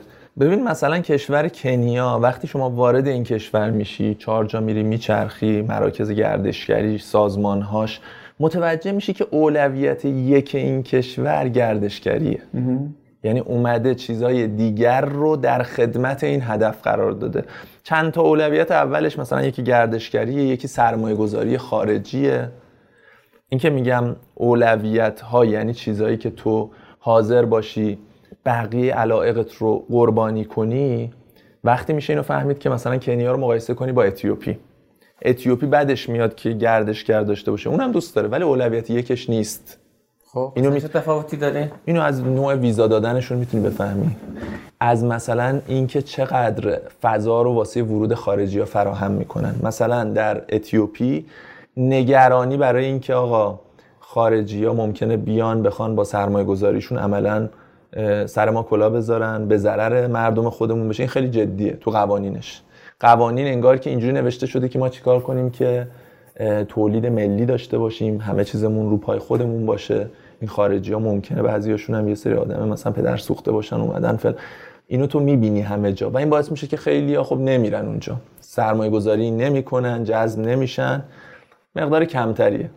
ولی تو کنیا اومده اینو آغوشش رو بازتر گذاشته. ولو اینکه مثلا مسئولین اتیوپی تیکه بندازن به کنیا که آقا شماها که مثلا این چه چیزیه؟ شما نمی‌دونم مثلا خود فروخته آره. و این حرفا زده میشه ها توی آفریقا. هم این در مورد این الگوهای مختلف این بحث استقلال ندارید شما نمی‌دونم. ولی اینو تو می‌فهمی. آقا می‌فهمی که مثلا اتیوپی اولویتش تولید ملیه. اوکی حالا میشم ارزیابی کرد که به همین هدف رسیده واقعا یا نه. هم تو همین هم مونده مثلا. توی مثلا کنیا اینو می‌فهمی. در مورد ایران هم تو متوجه میشی که آقا اینجا اصلا جزء اولویت ها صنعت گردشگری نیست. من یکی دو ماه پیش یه مهمونی داشتم مهمون چینی داشتم که خودشم گردشگر بود جای مختلف گشته بود اینا. من رفتم از فرودگاه امام دنبالش به استقبالش. و برای اولین بار از زاویه دید یه خارجی که وارد ایران شده نگاه کردم. آقا اصلا واقعا ایران آماده این نیست که یه خارجی بیاد توش. از همون لحظه که طرف می‌رسه همه نوشته ها مثلا خیلی از چیزا فارسیه. اعداد عددهای فارسی که ما می نویسیم رو نمی‌تونن متوجه بشن. و این باعث میشه که طرف می‌خواد یه مثلا رقمی یه عددی هم که حتی یه جایی زده رو متوجه نمیشه. می‌خوای مثلا پول پرداخت بکنی. خب این پول ما چجوری پرداخت می‌کنیم؟ نقد که خیلی مقدار کمی هست. کارت دیگه کارت بانکی خاص ایرانه. اون کسی که از خارج اومده که نداره. مثلا می‌خواد بیاد مترو پول بده چجوری باید پول بده؟ اون کارتو که اونجا نمیپذیرن ازش که. بعد اصلا پول نقد باید داشته باشه. پول کجا تو کدوم صرافی باید بره چنج کنه؟ با این بنده خدا ما پا شدیم رفتیم فردوسی. اصلا یه فضایی بود که می‌دونم یه زمانهای محدودی پیش میاد که ممکنه اونجا قشنگ صاف بری توی صرافی بگی آقا من می‌خوام پول چنج کنم این در خیلی از مواقع که قیمت داره اون نرخ داره عوض میشه اصلا اونجا تو وارد یه فضای امنیتی میشه اصلا ببین ببین ما رفتیم اونجا آدم مثلا کنار خیابون میان میگن انگار مثلا می‌خوام کار خ... یعنی این دوست من ترسیده بود که آقا ما الان مگه داریم کار خلافی می‌کنیم؟ خب بریم پول چنج کنیم. آره یه چیز عادی. بعد طرف می‌گفت که من می‌تونم بزنم به کارتت. به من می‌گفت می‌تونم. گفتم آقا برای من نیست که. برای ایشونه این می‌خواد بره خرج کنه می‌خواد بره چهار تا شب پول نقد می‌خواد دیگه. کارت ایرانی که نمیدن به خارجی ها که. گفت خب اونو بخوای ما مثلا آشنا داریم از فلانجا پول نقد می‌گیریم مثلا انقدر پورسانتشه پول نقد در ایران به خاطر این تورم ها و اینا من اونجا متوجه شدم که اصلا اینا انقدر کمه که مثلا تو نمی‌تونی هر مبلغی بگی آقا تراول صد هزاری به مقدار لازم مثلا معادل 300 دلار به من بده. باید بری یه کسی که آشنا داره ازت یه پول اضافه می‌گیره نرخ متفاوتی با می... حالا بعد با این آدم مثلا تو می‌خوای بری جاهای مختلف رو ببینی. موزه اینور اونور اصلا اون فضای زیر ساخت ها آماده نیست که به این آدم سرویس بده. ما همه چیزمون تو ایران با پرداخت های کارت به کارت و اینا مونه که اصلا برای خارجی اصلا معنی نداره. اون خارجی که اومده کارت مثلا مستر کارت داره. آره. داره آره. اون که نمی‌تونه با اینا پرداخت بکنه. خب این از نظر من یعنی اینکه توی ایران اولویت کردی آره ما اصلا به این فکر نمی‌کنیم. اونم تازه یه گنجیه دیگه. ببین من حالا هم به واسطه تدریس که چندین بار دانشگاه یزد رفتم و خیلی بچه انجمن اونجا خیلی به من لطف دارم میرم هم به واسطه اینکه یزد تو مسیر زاهدانی یه وقتایی که میریم از یزد من خیلی رد شدم و اینا. ضمن اینکه یزد من خیلی خیلی دوست دارم. هر دفعه من میرم یزد و این هتلایی رو می‌بینم که خالیه و من به سادگی می‌تونم اونا رو رزرو کنم از ته وجودم افسوس می‌خورم واقعا. این همه زیبایی این همه ظرفیت برای کسب درآمد دیگه. به واسطه سیاست گذاری هایی که یک سری اهدافی رو داره دنبال می‌کنه که حالا چقدر در جهت تحقق اوناست به قول تو اصلا قابل اندازه گیریه باعث شده که ما این گنج رو نتونیم نقدش کنیم. گنج توریست خارجی که میاد به ایران و این باعث شده که آدم ها هر روز دارن فقیر و فقیرتر. یعنی یکی از عواملی که آدما نمی‌تونن درآمدشون افزایش بدن اینه با این همه ظرفیت و این خیلی چیز دردناکه بذار من صریح بگم. مثلا موضوع این که اونا باید بیان تو ایران و حجاب داشته باشن. این اگر تو از بیرون نگاه بکنی خیلی چیز عجیبیه. یعنی خود همین اصلا یه نشونه است. یعنی اینکه خب پس شاید خیلی قوانین غیر قابل پیش بینی داره اونجا. و خب خیلی آدم ها ریسک نمی‌کنن. میگن آقا اونجا یه کشوریه که تو از همینش بگیر دیگه. من از کجا؟ من شاید برم اونجا یه چهار تا کار که از نظر من عادیه انجام بدم بیان منو دستگیر کنن. پس اون کشور از نظر من جای امنی که با خیال راحت بتونم برم نیست. حداقل غیر عادیه دیگه و تو داری این سیگنال رو میدی که همین که داری میگی اصلا اولویت تیم نیست واقعا گردشگر بیاد و تو با این تو داری با این شیوه سیاست گذاری با این شیوه حکمرانی باعث میشی که آدم ها کلی درآمد نداشته باشن. ولی از اون طرف هی داری میگی من می‌خوام اقتصاد با با حرف که درست نمیشه که تو باید سیاست گذاری چوری باشی ولش کن ولش کن اینم اینم باز دوباره یه قصه پرقصه دیگه است. بعد از اون سفرهای آفریقا و بعد مثلا یه سال برگشتی اینا سفرهای بیشتر هم رفتی بعدش دیگه مثلا به چند کشور دیگه. امیر بعد از این سفرها این امیر بعد این سفرها چه فرقی با اون امیر قبل اون سفرها داره؟ در خود تو چه چیزی؟ البته این چیزایی گفتی لابلای حرفاتا ولی چیز دیگه هست که با این سوال بخوای اضافه کنی؟ ببین من حس می‌کنم که اولا که واقعا خیلی فرق وجود داره. یعنی خیلی چیزا در من عوض شد. یه مسئله مهمش این بود که من حس می‌کنم که ما اولین کشوری نیستیم که به بعضی مسائل داره فکر می‌کنه. ما در ایران اولین کشوری نیستیم که اومده یه اهدافی رو پیگیری بکنه. تو هر کشوری که میری یه مقدار اهل مطالعه باشی تاریخش اثرات، اثراتش. دنیا مثل یه آزمایشگاه بزرگیه. ببین تو فضای اجتماعی و سیاسی نمی‌تونی تو بری مثلا بگی خب حالا بذار اینو من بریزم تو این محلول ببینم چی میشه. ولی تاریخ و جغرافیا که اینا دوتا بعده به تو یه فضایی میده که تقریبا مثل همون آزمایشگاه هست. ما اولین کشوری نیستیم که به ذهنمون رسیده بیایم در مورد مثلا مسائل اسلامی قانون بذاریم. بریم مثلا توی کافه ها مثلا دختر و پسر رو جدا بکنیم. ممکنه کسی ندونه فکر کنه که آقا این دستاورد جمهوری اسلامی ما خودمون مثلا چه عجب چه چیزی به ذهن ما رسیده. آقا جاهای دیگه هم مسلمان داره زندگی می‌کنه. تو سودان یه دوره‌ای مثلا این چیزا خیلی جدی بوده. همین الان توی یمن مثلا اون منطقه انصار الله تو اینا داره سختگیری می‌کنه. خب برو ببین اونجا چه اتفاقی افتاده. مثلا توی سودان چند سال پیش که من موقع از اتیوپی می‌خواستم برم متوجه شدم که شلوغ پلوغه به خاطر همین مسائل. دقیقا به خاطر همین که یکی مشکل اقتصادی یکم سختگیری های اسلامی و دینی. و انقلاب شد حکومت عوض شد یه دوره دوباره یه بحثای متفاوتی داشتن دوباره نمی‌دونم یه نفر حکومت نظامی کرد.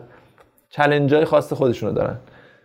تونس مثلا من یادمه که موقع اول اوایل بعد از انقلاب گل یاسمین بود. یه چیز جالبی که مثلا شنیدم این بود. خیلی خوشحال بودن جوونا اون موقع. می‌گفتن آقا ما تا قبل این انقلابمون برای انتشار کتاب باید می‌رفتیم مجوز می‌گرفتیم. و این بحثا مطرح بود که خب آقا بالاخره لازمه دیگه ممکنه یه طرف اصلا بره فوش بنویسه توش. دیدی دیگه همیشه هم میان مثالای extreme رو می‌زنن. ممکنه بیاد چه می‌دونم مثلا بخواد فوش ناموسی بده فل بالاخره باید یه نظارتی باشه. هیچ جای دنیا بدون فلان نیست. می‌گفت آقا ما بعد از انقلاب گفتن که آقا دیگه لازم نیست بیاید برای مجوز. و فقط کافیه که توی سامانه تو کتاب رو ثبت بکنی که اگر کسی کپی کرد برای مسائل کپی رایتش و میگه هیچ اتفاقی هم نیفتاد. نه کسی فوشی داره میده نه که همون نویسنده دارن کارشون می‌کنن. همون آدم خودش حواسش هست حرفی که می‌زنه با بستر جامعهش جور در بیاد. اصلا چیز عجیب غریبی نیست. از این مستاقا به نظر من خیلی زیاده. و واسه خود من اینا انقدر متنوع بوده که فکر می‌کنم که اون شاید استدلال های ساده لوحانه دیگه روم اصلا کار نمی‌کنه. این اصلا یکی از مسائله. یکی از مسائل دیگه فکر می‌کنم نظام ارزشیه که تو باهاش نگاه می‌کنی. ببین ارزش های ما از خواستگاه های مختلفی میان. حالا از قوانین بگیر مسائل مثلا دینی و مذهبی بگیر. حالا متنوع. میگن 6 تا خواستگاه داره ارزش ها یکیش اخلاقه مثلا. و اینا خیلی هاش خیلی جنبه هاشون نسبی هن. نسبی, نسبی بودنش هم خیلی اوقات تو با تغییر جغرافیا می‌تونی بفهمی. چرا؟ چون تو با تغییر جغرافیا دین عوض میشه. حقوق اون کشور مسائل حقوقیش عوض میشه. خیلی از مسائل آداب و رسوم عوض میشه. و می‌تونی بفهمی که آها بین این همه چیزهایی که ادعا میشه که این یه ارزشه بیاین فلان کنید بیاید به خاطر این نمی‌دونم فلان کار رو انجام بدید اینا چجوری در جاهای مختلف عوض میشه؟ و چیا هست که عوض نمیشه؟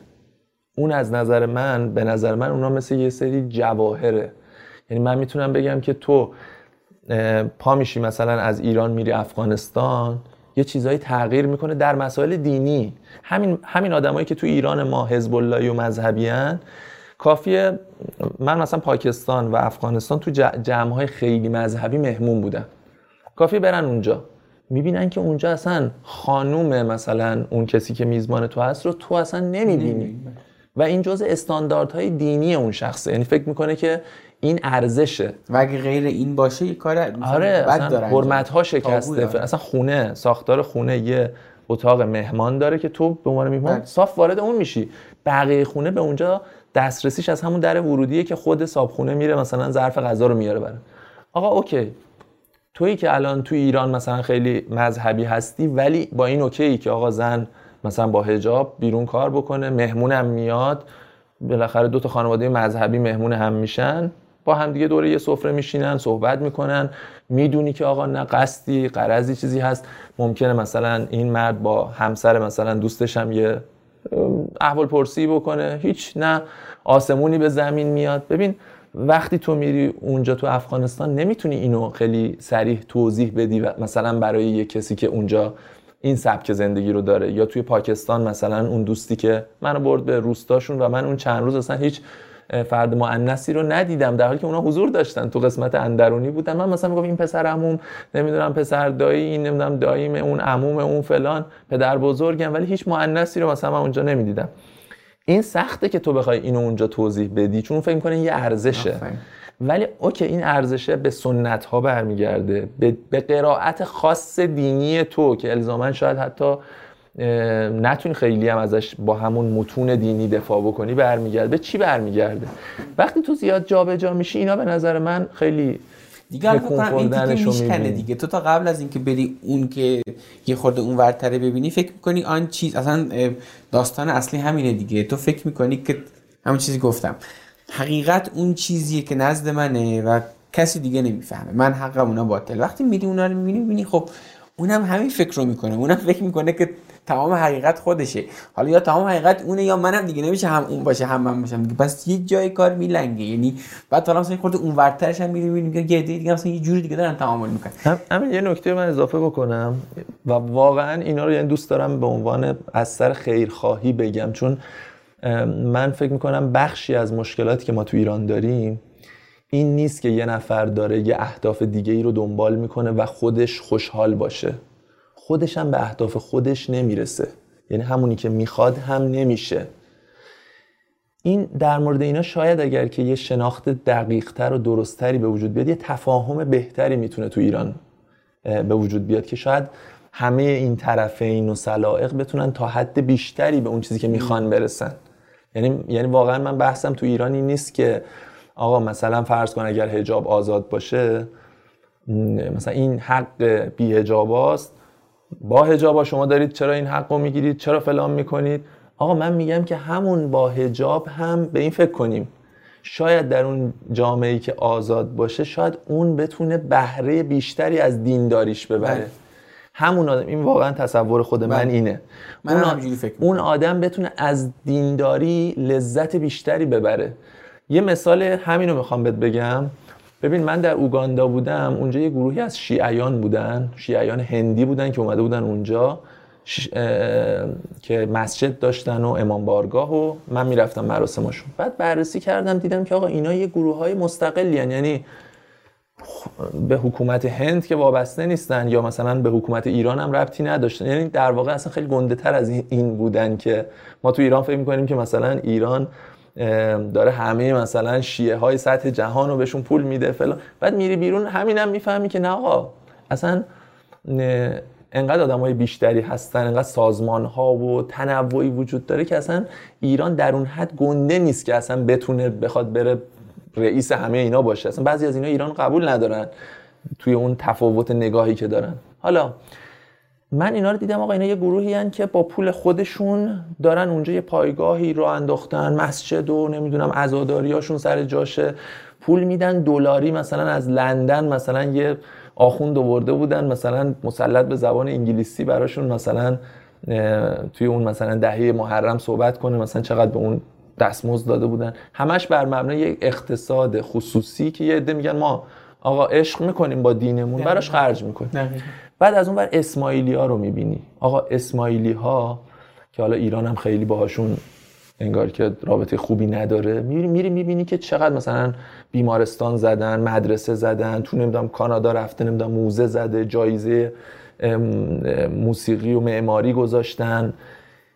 میگی که آقا اینا به حکومتی وابستن؟ اینا یکی از به نظر من گروه های دینی هن که خیلی تونستن برای خودشون تصویر مثبت ایجاد کنن تو سطح دنیا. خیلی تبلیغ به این معنی مثبتی داشتن. به حکومتی وابستن؟ نه هیچ حکومتی. یعنی قرار بود وابسته باشن که باید تو ایران میبود که تو ایران هم که اصلا اتفاقا بیشتر از همه باشون مشکل دارن. چون ریشه اینا برمیگرده به تو دوره قاجار و اینا تو ایران بودن خلاصه مثلا پدر بزرگاشون اینا. حالا یه همچین گروهی خودشون میان خودخواسته پول رو میدن به اون مثلا مرکزیت دینشون. اونم خرج می‌کنه بهشون گزارش میده که ما این کارا رو داریم می‌کنیم. می‌بینن و خوشحالن. انقدر از این گروه ها من دیدم بحره های داوودی رو مثلا تو مونباسا اینا من دیدم که پرچم امام حسین بود اونجا محرم اونجا بودم گفتم این چیه؟ مثلا سفارت ایرانه جای اینا. دیدم نه بابا اینا یه گروهی هن. یه گروه خاصی از شیعیان اسماعیلی هن که نمی‌دونم در گجرات بودن اومدن اونجا و خیلی چیزاشون هم متفاوته. من رفتم گفتم آقا می‌تونم بیام تو مراسم و اینا و بالاخره ما هم یک نوعی از شیعه حساب میشیم. ما هم تو ایران مثلا خیلی مراسم و اینا داریم. طرف گفت خب باشه مثلا ساعت فلان بیا و اینا. رفتم دیدم همه یه دست مثلا لباس سفید پوشیدن. حالا اونا رسمشون اینه که مراسم عزاداریشون با لباس سفیده. بعد مثلا من تازه یه تیره ترین لباسمو پوشیده بودم رفتم بودم که انگار مثلا دیدی میگن آقا مهمونی دعوتی ولی به تو نگفتن که چه لباسی باید بپوشی. بعد دیدم که همشون مثلا خیلی هاشون آدمای تحصیل کرده آدمهایی که مثلا بیزینس های موفقه که پزشک یکی نمی‌دونم کارای لوجستیک و اینا خودشون آدمهایی که انقدر اون عقیدهشون رو دوست دارن پول خرج می‌کنن نمی‌دونم مراسم می‌گیرن. یکی از چیزهایی که من فهمیدم این بود. اینا خیلی زیادن. حالا گروه های مسیحی هست گروه های نمی‌دونم بین اهل سنت مسلمان ها هست شیعه ها انواع مختلفش هست. یکی از چیزهایی که من فهمیدم این بود که آقا این ترسه تو ایران که انگار که اسلام تشیع این رو داره حکومت نگه میداره این ترسه این از کجا میاد؟ اینکه فکر می‌کنیم مگه مثلا قبل از جمهوری اسلامی حکومت اسلامی بوده که بیاد خرج کنه که آقا ملت مثلا عزاداری بکنن ملت نمی‌دونم نیمه شعبان داشته باشن. به طور طبیعی مردم اون کاری که بخوان می‌کنن اون کاری که بخوان دوست داشته باشن واسش خرج می‌کنن حتی. اصلا نه اسلام از نظر من نیازی داره که تو بخوای با حکومت براش خرجی بکنی. اون انقدر اون آدمایی که من دیدم طرف رفته تو اوگاندا داره از جیبش خرج می‌کنه واسه عقیدش تو اینو با چه متر و معیاری می‌تونی بسنجی که آه حتما باید فلان بشه که این اتفاق بیفته. خود آدمایی که بخوان اتفاقا کارهای خیلی تر و تمیزتری انجام میدن چون پول خودشونه به صورت لوکال دارن می‌بینن نتیجه رو. پس نگران نباشیم که آقا اگر مثلا یه روزی در کشور ما بخواد این نهادهای مثلا حکومتی نباشه چی میشه مثلا؟ نهادهای حکومتی که می‌خواد در حوزه های دینی کار بکنه. اصلا واقعا این خودش یه مقدار از این زاویه دید توهین به خود دین و اون عقیده دینیه که تو فکر می‌کنی انقدر ضعیفه که نیاز به همچین مثلا پشتوانه ای داره. من رفتم دیدم جاهای مختلف که اصلا تعجب کردم که چجوری می‌تونن یه گروه از هند پاشن برن آفریقا و انقدر منظم همه چیزهای دینیشون رو حفظ بکنن. اونی که با حجابه با حجاب بمونه اونی که نمی‌دونم پسر جوونش که می‌خواد مثلا اون تقیدا رو داشته باشه داره توی اون جامعه ای که حالا گزینه های دیگه هم فراهمه. تو لندنش مثلا چقدر این تنوع وجود داره. من بعضی از حزب اللهی ترین دوستایی که از مثلا دوران دانشگاه میشناختم اینا الان بعضیشون تو لندنن و اون پایگاه مذهبی که خودشون دارن و اینا مثلا طرف به این فکر می‌کنه که شاید مثلا ما بیایم ایران چیز بشیم. مثلا خانوادهمون نتونیم اینطوری حفظ بکنیم. واقعا این الگوها می‌تونه توی تصمیمات حکومت و نوعهای مختلفی که میاد به یه همزیستی بهتری برسه. من این چیزی که الان بهش باور دارم و فکر می‌کنم که یکی از راه های نجات کشور ما از این وضعیت که هستیم اینه که اول با خبر باشیم. آقا کسی نمی‌خواد اون بنیانهای عقاید تو رو نابود بکنه. قرار نیست آینده ای قرار نیست اتفاق بیفته که مثلا تو بگی توش نمی‌دونم فساد و فحشا فلان شد نمی‌دونم حجاب نابود شد فلان. تو می‌تونی به تفاهمی برسی که آدم های بیشتری شاد باشن و شاید خود تو هم بیشتر خوشحال باشی. خود تو هم احساس بهتری داشته باشی بابت اون عقیده ای که داری. حول یک ارزش مشترک که به نفع هممونه که برای بهتر شدنش تلاش کنیم اونم آینده بهتر برای ایرانه. جایی که همه ما با هر عقیده ای که داریم بدون اینکه بخشی از ما بخواد بر دیگری تحمیل کنه عقیده رو در کنار هم زندگی کنیم چون ما صاحب این کشوریم و هیچ کدوم بیشتر از دیگری بیشتر صاحب این کشور نیستیم. همه به یه اندازه صاحب این کشوریم و به امید فردای بهتری برای و همین این شدنیه. این یه چیز تئوری نیست که ما بله. بگیم که نه مثلا بعضیا میان میگن آ این تو جغرافیای ایران فلان. تو نمی‌دونم ببین تاریخ ایران رو اگر بررسی کنیم فلان بابا انقدر موضوع رو نبریم توی یک فضا خلعی که آقا من یه وقتایی فکر می‌کنم همین واقعا فکر کن یه روزی. ببین حالا چه, چه از سمت اقتصاد دیجیتال که حالا من چون به خاطری که اکانتم در جریانی دیگه با فاندرهای مثلا استارتاپ های بزرگ ایران حرف زدیم هم یکی حوزه اقتصاد دیجیتال هم یکی حوزه گردشگری مثلا اقتصاد دیجیتال اینجوریه که شما مثلا می‌بینی که بزرگترین مجموعه فروشگاه آنلاین ترکیه که الان بخش خیلی خوبی از بازارهای خارج از ترکیه هم گرفته یهو می‌بینی که شاید مثلا همزمان با دیجیکالای ما شروع کرده حتی یه جایی شاید عقبتر از دیجیکالا بوده. ولی خیلی دردناک می‌بینی که این جوونا این ظرفیت رو دارن که بخشی از بازارهای کشورهای اطرافم بگیرن. ولی به واسطه سیاست گذاری که وجود داره همین که تو ارتباط نداری با بانک های جهانی سرمایه‌گذاری خارجی داستان داری سعید رحمانی بیچاره که هم زحمت کشید چقدر براش حرف درست کردن و اینا. کلی نیروی انسانی خوب داری ظرفیتش هم داری که این کار بکنی و اگر این دیجی کالاها هی بزرگ و بزرگتر بشن این یعنی توسعه اقتصادی این یعنی کاهش فقر این یعنی گسترش اخلاق توی جامعه. جامعه ای که فقیر باشه تو نمی‌تونی در مورد اخلاق باش حرف بزنی. تو مادامی که اون آدم شکمش گشنه است همه حرفای دیگه که باش بزنی واقعا گوش نمیده بهت. حتی اگر می‌خوای جامعه رو به سمت اخلاقی شدن ببری اول باید این قضیه رو حل کنی دیگه. یعنی همه بحث بعد از اینه. یکی از یه وقتایی فکر می‌کنم رویا پردازی می‌کنم اون وقتی که واقعا ما بتونیم از ظرفیت های بالقوه ایران توی این دو حوزه استفاده کنیم چشام برق می‌زنه و چه ایران قشنگی میشه.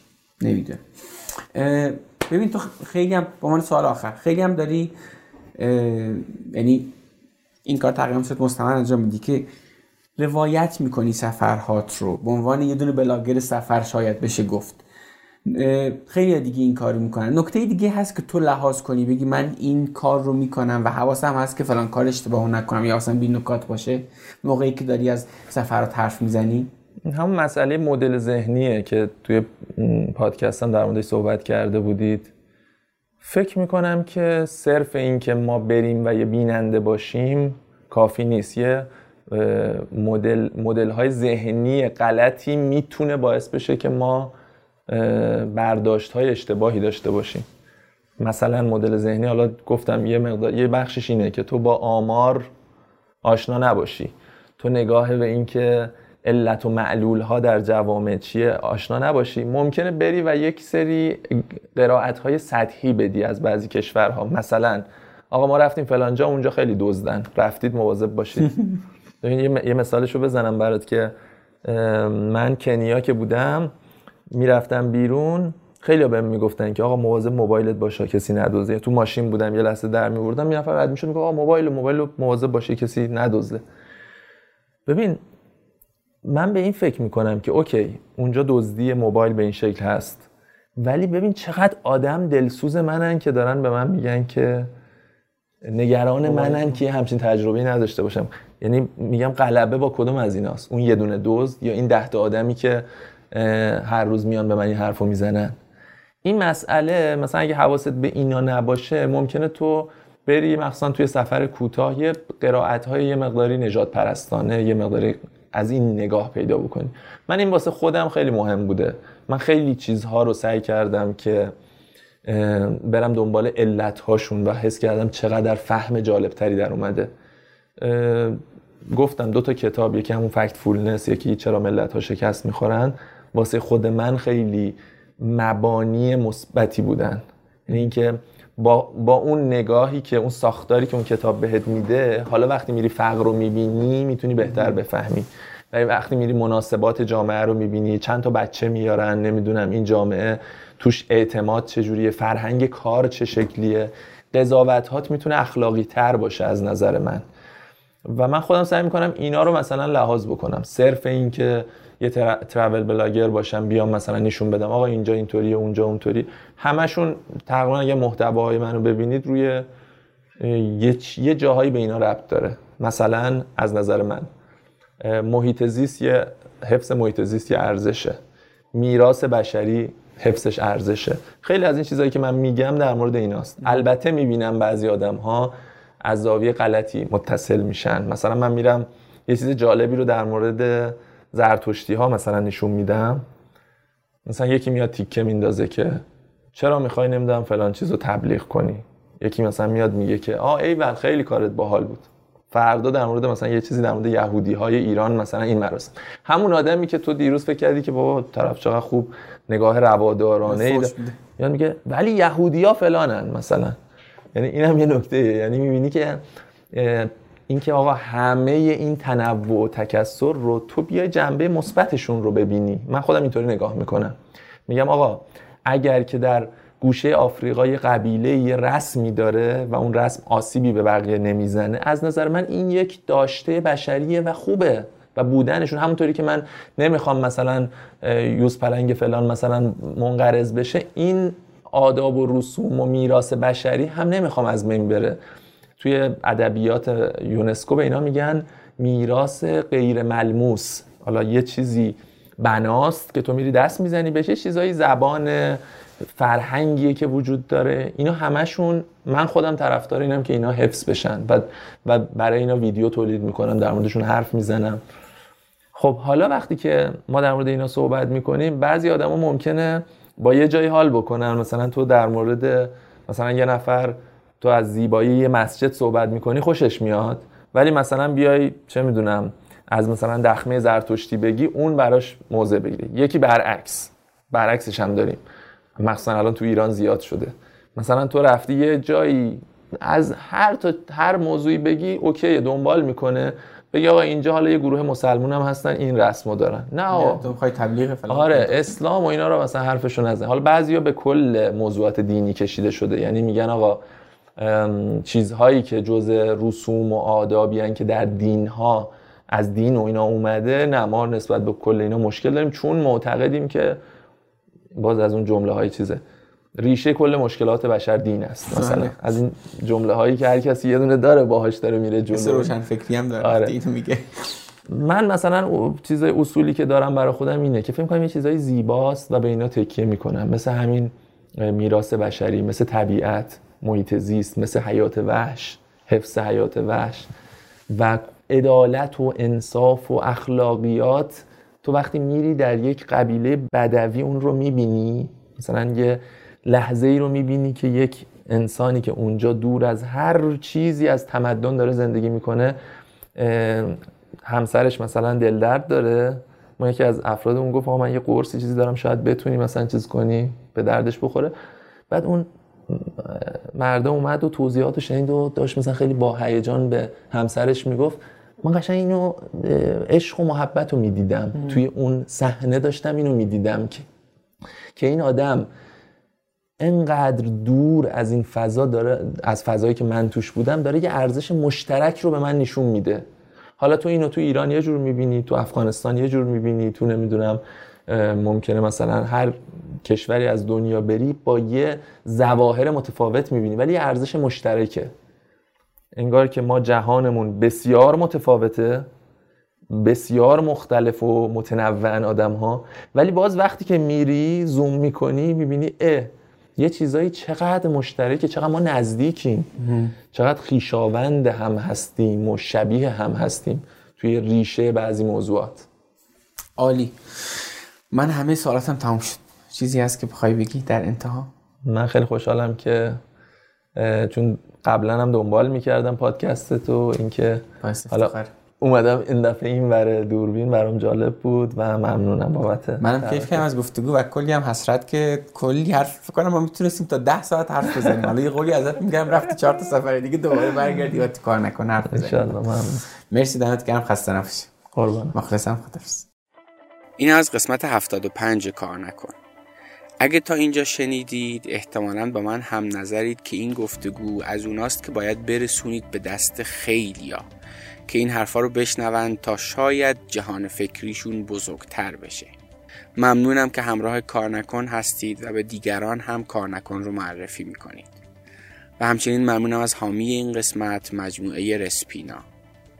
امیدوارم شما هم داستان کار نکن خودتون رو بسازید و یه روز شما مهمان کار نکن باشید و از داستان شما بگید.